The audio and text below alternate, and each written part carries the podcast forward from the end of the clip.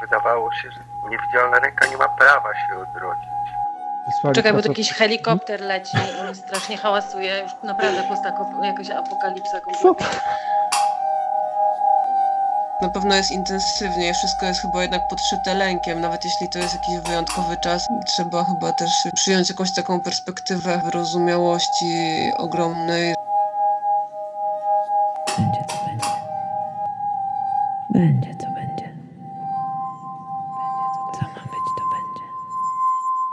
Podcast Delfin w Malinach. Najnowsze obyczaje z domu i z obejścia. Już! Tu Agnieszka Słodownik. A to nie jest wojna światów. Właśnie mieliśmy ruszać w dwutygodniku z nowym podcastem, w studio, z gośćmi, gdy świat się zawirusował, a my przeszliśmy na fizyczny dystans i pracę z domów. Dlatego podcast Delfin w Malinach będzie póki co podcastem domowo-skypowym. W pierwszym odcinku rozmawiamy o karnawale zarazy, wiralu z dyrektorką sanepidów w Słubicach oraz Polsce obsianej grupami widzialnych rąk. I medytujemy na spokój. W poniedziałek 16 marca zadzwoniłam do Michała Wiśniewskiego, pisarza, autora tekstu Lęk i zaraza w późnym kapitalizmie, który opublikowaliśmy w dziale Obyczaje. Zapytałam, jak nastroje w Szczecinie, gdzie Michał mieszka. My- Myślę, że podobnie jak wszędzie. Wszyscy patrzą, liczą e, sześć przypadków już. Takie kiepskie nastroje pojawiają się oczywiście. Szkoły zamknięte, przedszkola zamknięte. Moja znajoma jest na, na home office i płakała mi dzisiaj, że bardzo ciężko się pracuje jednocześnie i tłumaczy y, dzielenie ośmiolatce. Nie, nie czuję się za dobrze z tym wszystkim, bo jest, jest jakiś taki karnawał, ale taki dziwny karnawał, taki nieprzyjemny karnawał. Dziwne, dziwne dni. Najgorsze jest chyba to, że nie wiadomo, kiedy to się skończy. Nam jest jeszcze i tak łatwo, że jesteśmy jako wszyscy tutaj w dwutygodniku jesteśmy przyzwyczajeni właśnie do tej pracy domowej. Mamy różne strategie przetrwania, nie wiem, ja mam przynajmniej, mam różne strategie pisania pod presją. Moja żona, która pracuje w firmie informatycznej, też sobie radzi. Kiedy firma się przeprowadzała, to mieli taki tryb pracy właśnie przetestowany, że zanim się przenieśli, to wysłali pracowników po prostu. Wysłali Czekaj, bo tu jakiś helikopter leci i strasznie hałasuje. Już naprawdę postako, jakaś apokalipsa kompletna.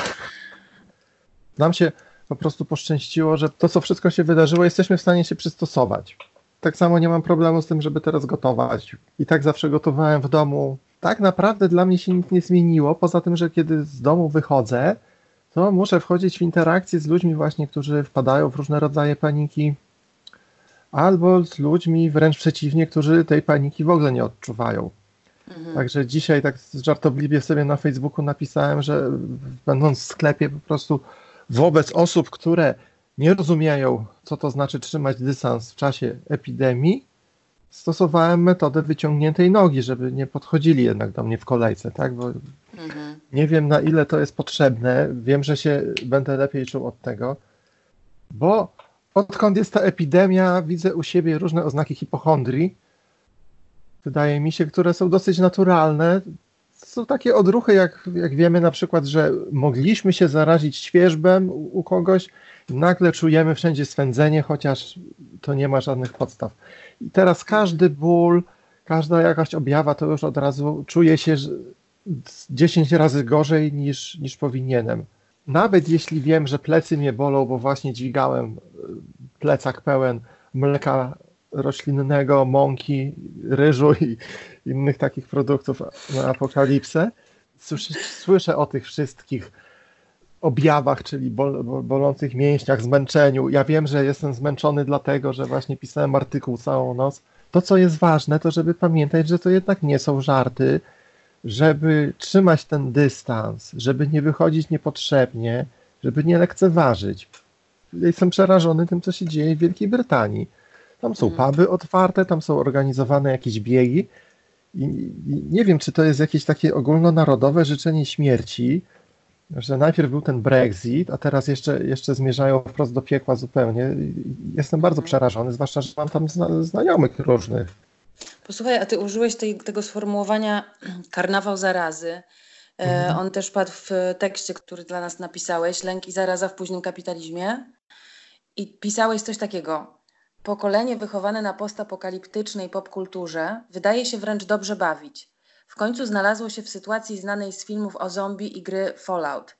Znajomy fan tej ostatniej swoje zakupy na czasy ostateczne ukoronował dwiema butelkami piwa Korona. Ja też dzisiaj przeczytałam taki wpis e, Szczepana Twardocha e, na Facebooku, który mm, komentował to, że Ministerstwo Edukacji przesyłało taki, taki komunikat dla rodziców, że to nie są ferie dla dzieci. I on odpisał, przeczytam ci ten komentarz. Jak słyszę to nie są ferie, to natychmiast mówię moim dzieciom, to są ferie. Róbcie co chcecie, byle w domu i okolicy. Na szczęście mieszkam na odludziu i tak się niczego nie nauczycie, olejcie szkołę. Dlaczego miałbym im mówić, że to nie są ferie? Co to w ogóle za parareligijne zaproszenia do samodyscypliny i umartwiania się? Może jeszcze będę ich budził o siódmej i robił zaprawę poranną z tornistrami. Obaj się jarają, że nadchodzi apokalipsa i będzie jak na filmach, więc po co mam to psuć jakąś szkołą, skoro chłopaki już planują swoje pierwsze przygody post-apo? Wystarczy, że ja się martwię. Zastanawiam się nad takim pomieszaniem różnych emocji, które wokół są w tej sytuacji. To znaczy jest lęk, e, który często jest chyba odreagowywany memami, i jednocześnie jest jakiegoś rodzaju ekscytacja albo wręcz właśnie radość, ta przy, przygoda, e, karnawał. Czy to jest jakieś takie wreszcie spełnienie takiego mitu popkulturowego, na którym jesteśmy wychowani, że jakby dlaczego się tak dobrze bawimy? Znaczy, ja używam słowa karnawał w tym znaczeniu takiego zawieszenia normalnych praw, tak, że nagle nagle nic nie jest normalne, nagle, nagle Polska przestała w ogóle myśleć w sposób ten domyślny dla Polski przez ostatnie lata neoliberalny. Nagle, żeby przeżyć, musimy wszyscy zostać socjalistami. Więc dla mnie to jest tego rodzaju karnawał. Ale faktycznie jest też coś takiego, że jest jakaś taka radość wynikająca z tego, że wydaje mi się, że przez tą zabawę, co też jest funkcją zawsze karnawału, że możemy przez cały rok żyć jakimś strasznym, okropnym życiem, przychodzi karnawał, próbujemy się bawić, żeby, żeby sobie tą całą, to, to całe okropieństwo codzienności jakoś przepracować. Myślę, że te wszystkie odruchy, to właśnie porównywanie się do bohaterów gier komputerowych, bo krąży na przykład taki obrazek z Dead Stranding, tylko że bohater, który tam jest postapokaliptycznym kurierem, na tym obrazku jest obwieszony oczywiście to, do, towarami z Biedronki, papierem toaletowym, znowu w cenie i, i tymi wszystkimi ryżami. Mhm. Ja, ja, ja zawsze wychodzę z takiego założenia, żeby nie kłamać dzieciom, jednak nie, nie lubię takiego, takiej zabawy, która ukrywa rzeczywistość, wszystkich świętych Mikołajów. Nie, nie jestem też zwolennikiem jakby psucia zabawy. Jeżeli ktoś w tych ciężkich czasach radzi sobie właśnie w taki sposób, że znajduje jakieś pocieszenie w cosplayu postapokaliptycznym. Na przykład no, wysłałem przed chwilą na grupę taką e, dla nerdów moje zdjęcie w moim takim postapokaliptycznym wdzianku, czyli mam tam założoną czapkę Pikacza, maskę protestu z jak Vendetta i na to jeszcze maskę przeciwsmogową. No i to wszystko ma mnie razem chronić, tak? Bo mhm. sobie tak założyłem, że Pikachu będzie odstraszał normików, nie będą chcieli do mnie podchodzić. Maska protestu będzie mnie chroniła, żebym sobie twarzy nie dotykał, no a maska przeciwsmogowa po prostu będzie służyła jako wentylator do tego wszystkiego. No ale to jest taki wygłup, to jest taki żart, który w ogóle nie zmienia faktu, że ja jestem cały czas zlękniony żyją we mnie, żyją we mnie dwa wilki. Jeden jest strasznie przestraszony, a drugi jest tylko trochę przestraszony. Nie? Mhm. Także wydaje mi się, że będziemy szukać w tych czasach różnych sposobów na przetrwanie. To, co mi się wydaje najważniejsze, to żebyśmy po prostu stali się wszyscy takimi czułymi narratorami dla bliźnich. Nie patrzmy na cudze działania z góry, nie oceniajmy ich, jeżeli nie rozumiemy, Dlaczego tak się zachowują? Dlaczego ktoś jest aż tak strasznie przejęty, że próbuje sobie wykupić cały sklep papieru toaletowego? Nie widzę sensu po prostu w śmieszkowaniu takim z, innych. Mogę z siebie śmieszkować, tak? Rezerwuję sobie prawo do wygłupu, ale tak, żeby nie naruszać niczyjego dobrostanu, bo to są czasy lęku. Osoby, które y, mają stany lękowe na co dzień, żyją teraz w stanie pogłębionym, spotkałem się też z takim odwrotnym zjawiskiem, które kiedyś w kinie pokazał Lance von Trier y, w filmie Melancholia. Tam była bohaterka grana przez Kirsten Dunst, która odczuwała nieustanny taki niepokój y, być może miała depresję czy jakieś inne schorzenia i w momencie, kiedy nastąpił koniec świata, to, co się dzieje, synchronizowało się z tym, co ona czuje, ona wtedy odzyskała spokój. I, wiem, że wiele osób, które żyły w takim nieustannym właśnie nacisku, który wydobywał się nie wiadomo skąd, nagle poczuły się, że wszystko ze światem nagle jest w porządku. Więc mają taki moment, moment też właśnie, żeby sobie odsapnąć. Strasznie mi się nie podoba, że to jest wszystko właśnie takie sprywatyzowane mocno. No, ja, ja mam szczęście, bo, bo mi się poukładało. Tutaj powinno to być jakieś, wydaje mi się, bardziej systemowe, bo po prostu widzę masy osób narażających się non-stop na ulicy. I mhm. nie wiem, co z tym mógłbym ja zrobić na przykład. Bo ja sam, jest, ja, ja sam mam chorobę autoimmunologiczną i też jestem w jakiejś tam grupie ryzyka. I no ale staram też jesteś się na tej ulicy. Ale staram się trzymać ten dystans. Widzę mhm. zresztą, że, że dużo ludzi się zachowuje odpowiednio. Dzisiaj na poczcie na przykład widziałem, była bardzo karna kolejka wszyscy metr od siebie w ogóle poza, poza lokalem, bo bo do środka wpuszczano, wpuszczano tylko pojedyncze osoby. Y, dystans do kierowców w autobusach jest zachowywany, są ogrodzeni taką taśmą, czyli, czyli tam, gdzie coś można było od góry właśnie narzucić, czyli na poczcie, zorganizować miejsce pracy w autobusie, w aptece, tam to wszystko działa. Ale tam, gdzie ludzie sobie biegają samopas, no to już są narażeni po prostu na to, co sami zrobią. Widziałeś te grupy Widzialna Ręka na Facebooku? Mhm. Tak, tak. To się wydaje takie bardzo mm, mhm. wzmacniające. Jest, jakie, jest jakiś taki potencjał obywatelski w naszym społeczeństwie, ale znowu, znowu użyję słowa karnawał, bo to on, on zawsze wyskakuje tylko właśnie przy tym zawieszeniu, przy jakichś stanach y, niecodziennych, y, stanach klęski. Y, wydaje mi się dosyć smutne, że taka grupa politycznych aktywistów, którzy przez cały rok są zajęci walką o jak najniższe stawki płacone na służbę zdrowia, teraz nagle organizuje jakąś akcję charytatywną, żeby dowozić czy kupować jedzenie dla lekarzy. Tak jakby ci lekarze nagle się zmaterializowali jako potrzebni, kiedy coś się dzieje, chociaż oni są potrzebni cały czas, chociaż oni cały czas potrzebują godnie żyć i na tym powinno polegać sprawne państwo, że działa cały czas. My Polacy, tak, ja nie, ale my, my Polacy mamy ten odruch takiego właśnie karnawału, czy tej wielkiej orkiestry świątecznej pomocy, czy właśnie jakiś klęsk, mhm. że potrafimy zrobić taki zryw, a to musi być cały czas. No powstanie, no powstanie. No powstanie, no. I teraz znowu jest, teraz sobie będziemy pomagać, tylko to są wszystko plastry cała samopomoc, te wszystkie jakieś y, odruchy są strasznie reaktywne. Ja, no, no mówię, że widzę po prostu, że tam, gdzie procedury są wdrażane, wszystko dużo lepiej działa, jest efektywne. Tam, gdzie wchodzi jakieś właśnie doraźne działanie, oddolne działanie, ten system będzie zawsze dziurawy, no bo, no bo to nie jest system, tak? To jest po prostu, ktoś będzie miał szczęście i, i otrzyma pomoc, a, a, ktoś zostanie gdzieś tam zapomniany, zjedzony przez koty i, i tak to się skończy. Ja dzisiaj, jak na Facebooku widziałam takie ogłoszenie od samego Facebooka, od samego Facebooka, e, że samego Facebooka. zapraszają, namawiają do e, zrzucania się, e, tak. żeby przekazać im datek, żeby Facebook przekazał ten datek na cele, nie wiem, czy badawcze, czy jakie związane z, z pandemią. I wtedy sobie przypomniałam cytat z Twojego tekstu znowu. Wolny rynek się dopiero rozpędza z pomysłami na wykorzystanie tej szansy. Facebook ma rozbudowany system w ogóle charytatywny. Każdy może sobie tam założyć zrzutkę na jakiś szczytny cel, więc w zasadzie to nie jest dziwne. Może wręcz tu się odsłoniło, dlaczego Facebook robi wprowadził ten mechanizm, ty, ty, umożliwiając właśnie robienie tych zrzutek. Może chodziło, teraz jestem strasznie cyniczny, ale ja nie ufam po prostu. Może chodziło właśnie o przyzwyczajenie nas, że będziemy przyzwyczajeni, że zrzucamy się, kiedy ktoś ma urodziny na jakieś biedne dzieci czy chore kotki. I, I nadejdzie taki moment, kiedy pan Facebook przyjdzie i powie: No to teraz się zrzucamy na pana Marka Zuckerberga. I ten moment właśnie przyszedł.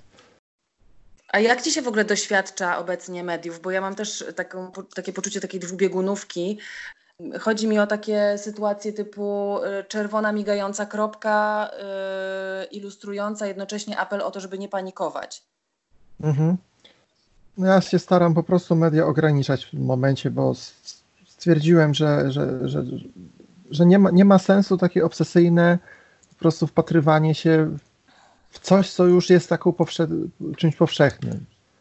To, to musimy, będziemy z tym żyć długo, więc nie możemy tego traktować jako takiego breaking newsa, bo będzie to nas po prostu utrzymywać właśnie w takim stałym stanie poddenerwowania, kiedy potrzebujemy jednak tego, tego brytyjskiego plakatu nawołującego do zachowania spokoju i y, robienia, co tam mamy do roboty. Zresztą media też sobie tutaj bardzo różnie poczynają, bo sam zresztą jestem nie bez winy, bo napisałem taki artykuł na zamówienie, co oglądać w czasie tych ferii. Co oglądać, No ale kiedy co, będziemy a, siedzieć. a, kiedy- jaka jest w tym wina? No, myśl, jaka w tym wina? Nie, no myślę, że po Mhm. prostu do, do, dostosowujemy się do sytuacji, tak? Mhm. To jest rola, rola taka moja też dostarczania rozrywki. Więc jeśli chodzi o karnawał zarazy, to myślę, że jestem trochę klaunem tutaj też. Myślę, że, że, że staram się nie robić za dużo memów na przykład. Mhm. Staram się, że, bo widzę, że niektórzy ludzie też reagują, że już mają dość tych żartów z koronawirusa, że tego już jest za dużo.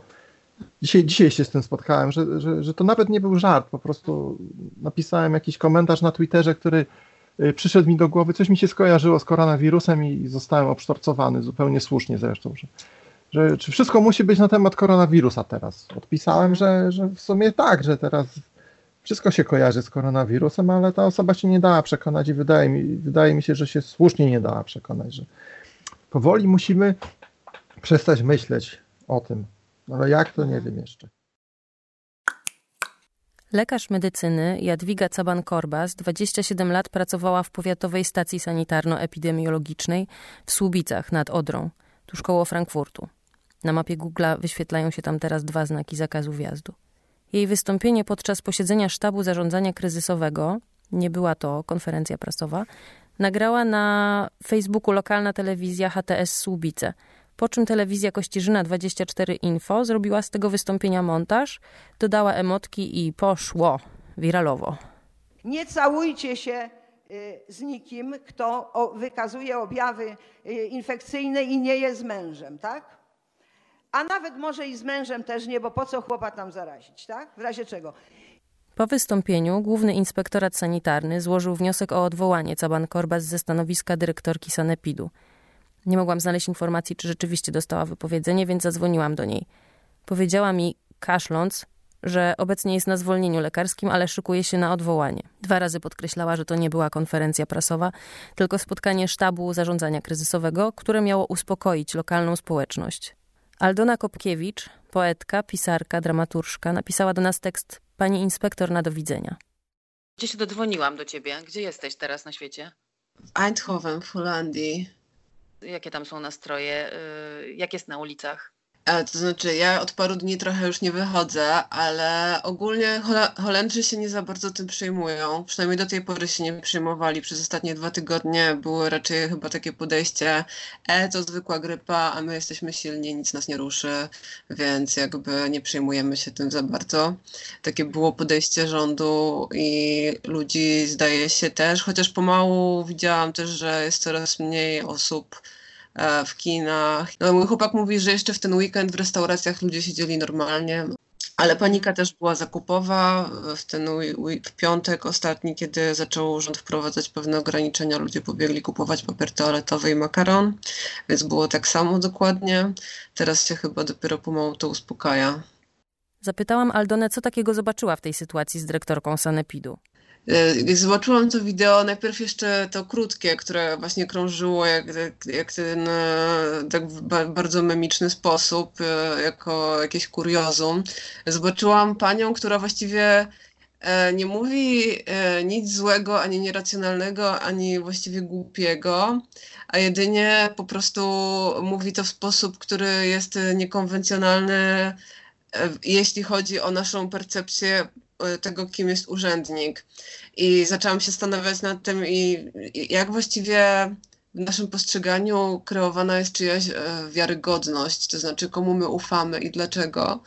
Ufamy oczywiście zwykle porządnym, statycznym panom, którzy mówią neutralnym głosem i którzy zachowują taką stereotypową powagę.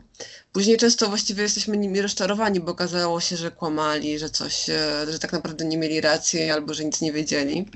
Podczas gdy często osoby, które jednak e, w jakiś e, sposób, na przykład emocjonalnie, z celem mówienia, używanym słownictwem, odbiegają od jakichś tego rodzaju oczekiwań, wydają nam się na przykład niekompetentne podczas gdy pani Jadwiga e, raczej nie jest osobą niekompetentną, ponieważ pracuje od 30 lat, ma dwa krzyże zasługi za swoją pracę, e, inni pracownicy na nią nie narzekają, przynajmniej z tego, co tak e, zorientowałam się w internecie, bo szukałam też takich informacji.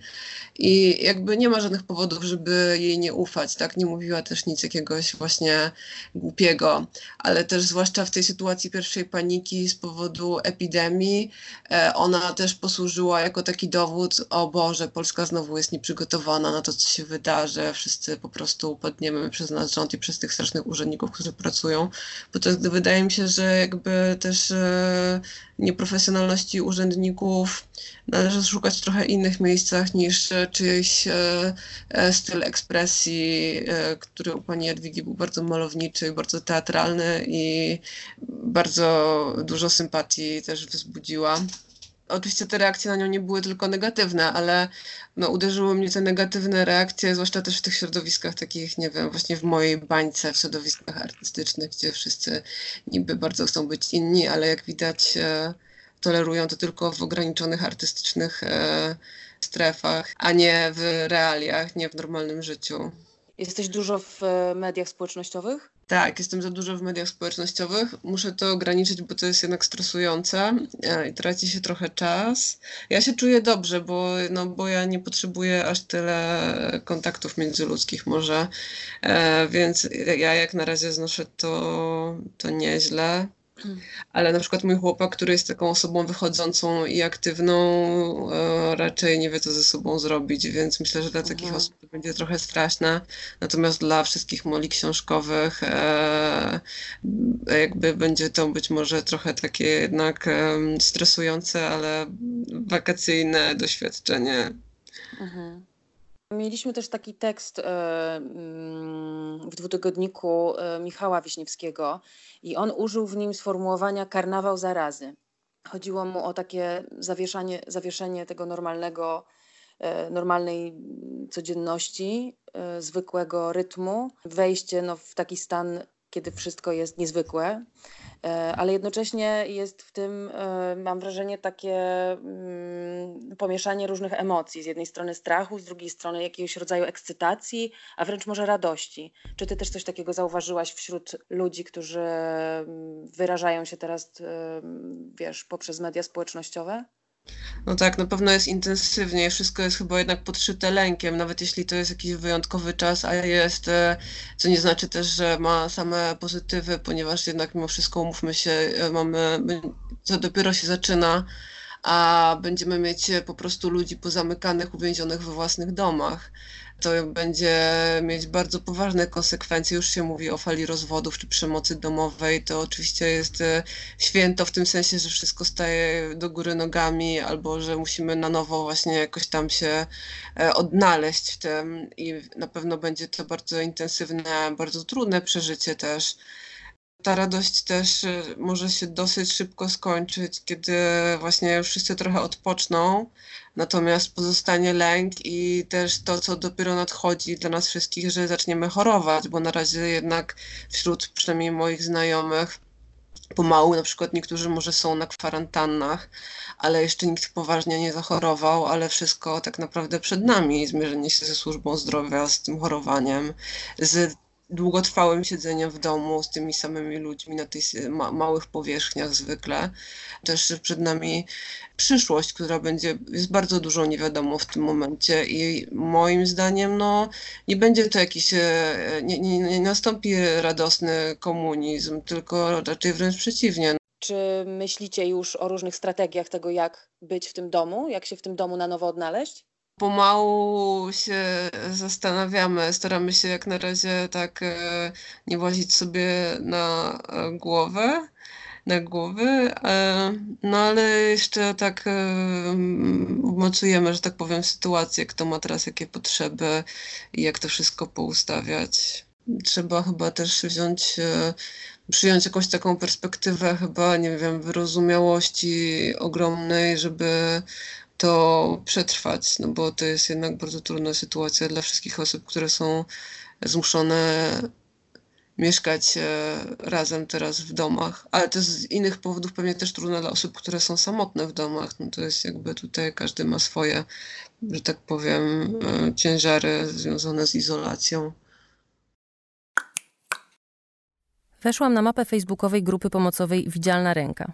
Cała Polska obsiana niebieskimi pinami, kilka też w Wielkiej Brytanii. W opisie grupy zaproszenie oferowania pomocy lub zgłaszania potrzeb i do zakładania grup lokalnych. Akcja nawiązuje do niewidzialnej ręki, zainicjowanej przez Macieja Zimińskiego na łamach Świata Młodych w latach 50. Chodziło o pomoc niesioną przez dzieci i młodzież, osobom starszym, chorym, wszystkim potrzebującym, ale w ukryciu i bez zapłaty. Niewidzialni pozostawiali po sobie jedynie bilet albo taką charakterystyczną kartkę z odciśniętą w atramencie dłonią. O Zimińskim i Niewidzialnych pisał w swojej książce Maciej Wasielewski, pisarz i wykładowca Uniwersytetu Warszawskiego, wcześniej student Zimińskiego. Dwa miliony dzieci zrobiło dziesięć milionów dobrych uczynków. Ta historia wydarzyła się w Polsce. No to zadzwoniłam. Czy widziałeś na Facebooku te wszystkie grupy, które nazywają się Widzialna Ręka? Wszystkich na pewno nie widziałem, bo jest ich bardzo dużo, ale, ale widziałem wiele grup. Yy, jestem pod ogromnym wrażeniem tego, że po pierwsze istnieją, a po drugie z tego powodu, co robią. To zjawisko widzialnej ręki jest fascynujące, bo wydawało się, że niewidzialna ręka nie ma prawa się odrodzić. No właśnie, zastanawiałam się nad tym, jaka jest y, różnica. To znaczy, akcja, y, którą zainicjował Maciej, Maciej Zimiński, o której y, pisałeś w książce, Niewidzialna ręka, mm, nie potrzebowała pandemii, żeby zaistnieć. Niewidzialna ręka Macieja Zimińskiego także wynikła z potrzeby, tylko innej potrzeby, potrzeby zagospodarowania czasu dzieciom pozostawionym e, samym sobie. W 1957 roku takich dzieci było bardzo e, wiele dziennikarze Świata Młodych postanowili zorganizować im czas w taki sposób pożyteczny, tak aby ich uwagę, ich energię skoncentrować na pomaganiu osobom w potrzebie i niewidzialna ręka, i widzialna ręka, jakby ten, ten główny punkt wspólny, budowały, tak mi się wydaje, poczucie własnej wartości, które właśnie było uczestnictwo w wyzwaniach. Niewidzialni reperowali płoty, nosili węgiel, e, rąbali drewno w ukryciu. Widzialni robią również rzeczy cudowne, e, gotują, dostarczają leki. Przeczytałem teraz, że e, ktoś oddał e, swój komputer, żeby dziecko mogło uczestniczyć w lekcjach online. Słyszałem o tym, że ktoś pożyczył swój samochód. Teraz e, robi się w to, to w sposób widzialny i to ma oczywiście swoje konsekwencje i, i dobre, i, i czasami negatywne, ponieważ pośród tych wielu pięknych aktów dobroczynności zdarzają się też to czytam pewne nadużycia. Na przykład ktoś oferuje maski z logo swojej firmy i dodaje w zamian proszę o wrzucenie zdjęcia w masce. E, mhm. takie historie też się zdarzają, ale też chcę powiedzieć to wyraźnie, one są tego co widzę i czytam jakimś ułamkiem tej całości, która, która jest dobra. Nie mam wątpliwości, że widzialną rękę należy wspierać, cieszyć się nią, e, dostrzegać wiele realnego dobra. Zadaję sobie pytanie, kto jest rzeczywiście e, tym podmiotem, kto jest obiektem troski. W niewidzialnej ręce ewidentnie to byli ludzie starsi, schorowani, którym, którym tę pomoc dzieci niosły. tu bardzo często jest tak, że tym obiektem troski jesteśmy my sami. Myślę Mhm. sobie, że o tej widzialnej ręce też będziemy mogli mówić rozsądnie za kilka miesięcy. Gdzie ja cię teraz zastałam tym telefonem? No, zastałaś, zastałaś mnie, zastałaś mnie, słuchaj, w, w domu na wsi u e, ojca mojej żony. Czujecie tą izolację tam, czy nie? Wiesz co, no, to jest takie miejsce, że nie ma żywego ducha i dzięki temu dzieci mogą wychodzić na, na świeże powietrze, psy biegają i, i postanowiliśmy tutaj spędzić trochę czasu. I tak, nie wiem, jestem rzeczywiście teraz w takim częstszym kontakcie z, z bliskimi i, i czuję, że rzeczywiście ta pandemia jakoś tak wpływa na, na, na ich samopoczucie. Myślę tutaj zarówno o mojej rodzinie, moich rodzicach, ale też nie moich przyjaciołach. Jak wpływa? Odczuwają dyskomfort, e, podejrzewam, że się, podejrzewam, wiem, że się obawiają o, no, o swoje zdrowie. Zdaję sobie sprawę, że e, media no, na pewno im nie pomagają, tylko, tylko jeszcze rozbudzają ten stan takiego lęku, niepewności. Dlatego rodzicom odradzam na przykład oglądanie i czytanie tych doniesień, bo, bo myślę, że na tym etapie one mi z pewnością nie służą. Natomiast y, widzę też jakby y, ciekawe zjawiska. Ja mam takie wrażenie, że wielu moich znajomych z takiego stanu uśpienia. To kiedy myślę o takim stanie uśpienia, to myślę sobie o, o takiej rutynie dnia, wiesz, yy, praca po pracy dzieci, wieczorem Netflix, wiesz, i następnego dnia to samo. Mhm. E, I też jakby widzę w, jakby w tym działaniu widzialnych rąk, ale też moich znajomych, którzy no, no jeszcze się do, do widzialnych rąk nie zapisali, taką potrzebę, taki głód, słuchaj, uczestnictwa w, w wydarzeniach, powiedzmy, doniosłych, ale takich wspólnotowych. I to życie w, cza- w czasie pandemii czymś takim chyba jest, spełnia, spełnia te funkcje. No Jest y, uczestnictwem w wydarzeniu wspólnotowym, prawda? Chyba można powiedzieć, że w sumie dla naszego pokolenia, nie wiem, osób urodzonych tak na przełomie 70., 70., 80. lat, to jest może w sumie pierwsze takie doświadczenie, które jest tak przenikające różne grupy, różne ludzi w różnym wieku, różnych zawodów, jakby coś tak globalnie sp- wspólnotowego właśnie. Ja często spotkałem się z takim określeniem ostatnio, tak filmowe wydarzenie, wiesz? Mhm. Y, y, Wszyscy tutaj mówimy, że to jest jak z filmu katastroficznego, prawda? Ale ja bym był raczej taki ostrożny w tych, w tych określeniach. Maciej Wasielewski jest też autorem książki Jutro przypłynie królowa o wyspie Pitcairn, leżącej pośrodku Oceanu Spokojnego, pomiędzy Australią a Ameryką Południową. Sześć razy do roku w pobliże wyspy podpływa statek, czasem zawija jacht, a żyje tam kilkadziesiąt odciętych od reszty świata osób. I z tego, co dowiadujemy się z książki, izolacja nie służy tej społeczności. Jak rozmawiałam z Maciejem, to powiedziałam, że to życie w zamknięciu z rodziną jest wyzwaniem organizacyjnym, ale ono przede wszystkim jest wyzwaniem emocjonalnym i dla ciała też.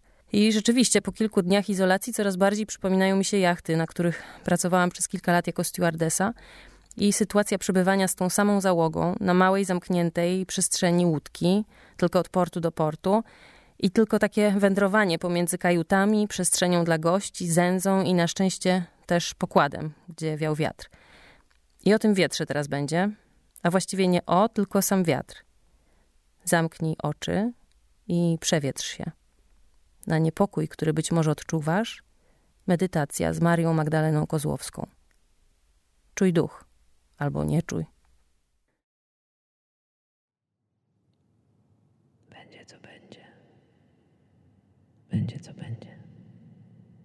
Będzie co będzie. Będzie co będzie. Co ma być to będzie. Będzie co będzie. Co będzie to będzie. Będzie co będzie. Będzie co ma być. Co ma być to będzie to będzie. Będzie co będzie to będzie. Co będzie to będzie. Będzie co być. Będzie co będzie to będzie. Będzie co będzie. Halo. Co ma być to będzie. Cześć. Co będzie, to będzie. Będzie, co ma być. Pomyśl, co będzie, to jakby tu znaleźć bezpieczną przestrzeń tylko dla siebie. Będzie, co będzie. To nie takie łatwe. Będzie, co będzie. Pewnie dzielisz z kimś mieszkanie albo pokój. Ale może się uda. Co będzie, to będzie. Możesz położyć się albo usiąść. Albo nie przerywać tego, co akurat robisz. Jakkolwiek jest ci wygodnie. Nadszedł czas trudny, ale sprawiedliwie trudny dla wszystkich. Niektórzy być może go potrzebowali, innym bardzo wyraźnie pokrzyżował plany. A ty, jak się czujesz?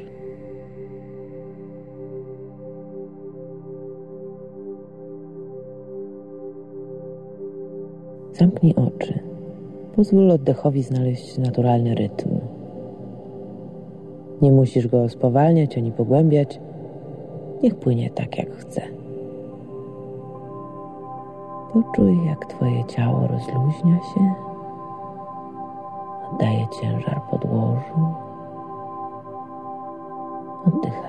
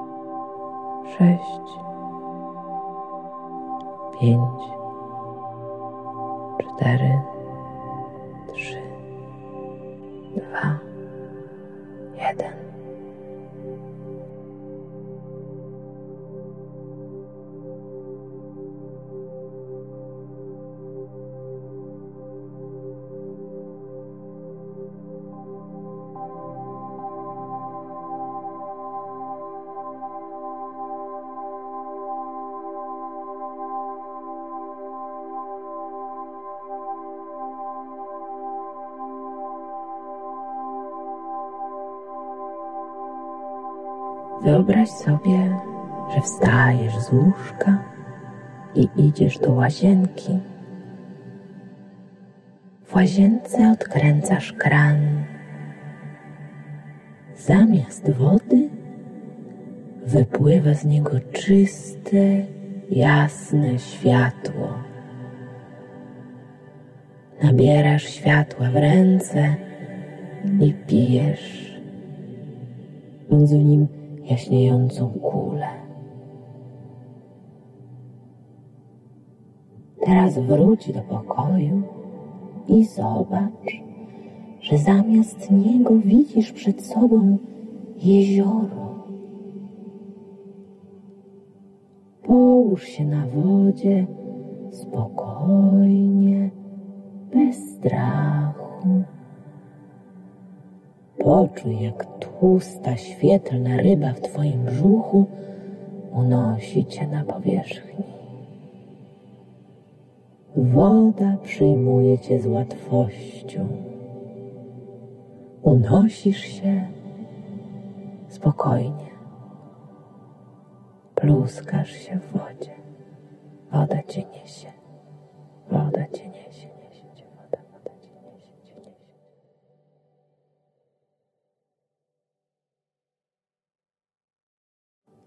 Rzeczy są, jakie są, niezależnie od naszego spojrzenia, niezależnie od tego, co robimy, co chcemy. Będzie, co będzie. Rzeczy są, jakie są, niezależnie od naszego spojrzenia, niezależnie od tego, co chcemy, niezależnie od tego, co robimy. Będzie, co będzie, będzie, co będzie, będzie, co będzie, będzie, co będzie.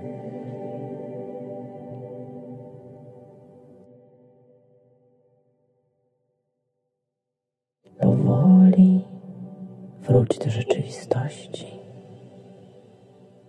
Porusz palcami u rąk, palcami u nóg.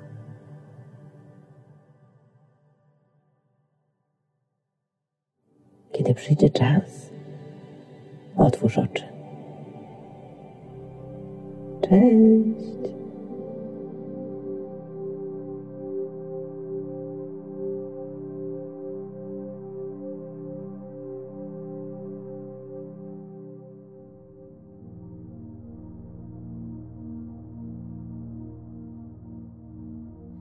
Now that I love you alone, now that I love you alone, now that I love you, can't love without you, must love without you alone.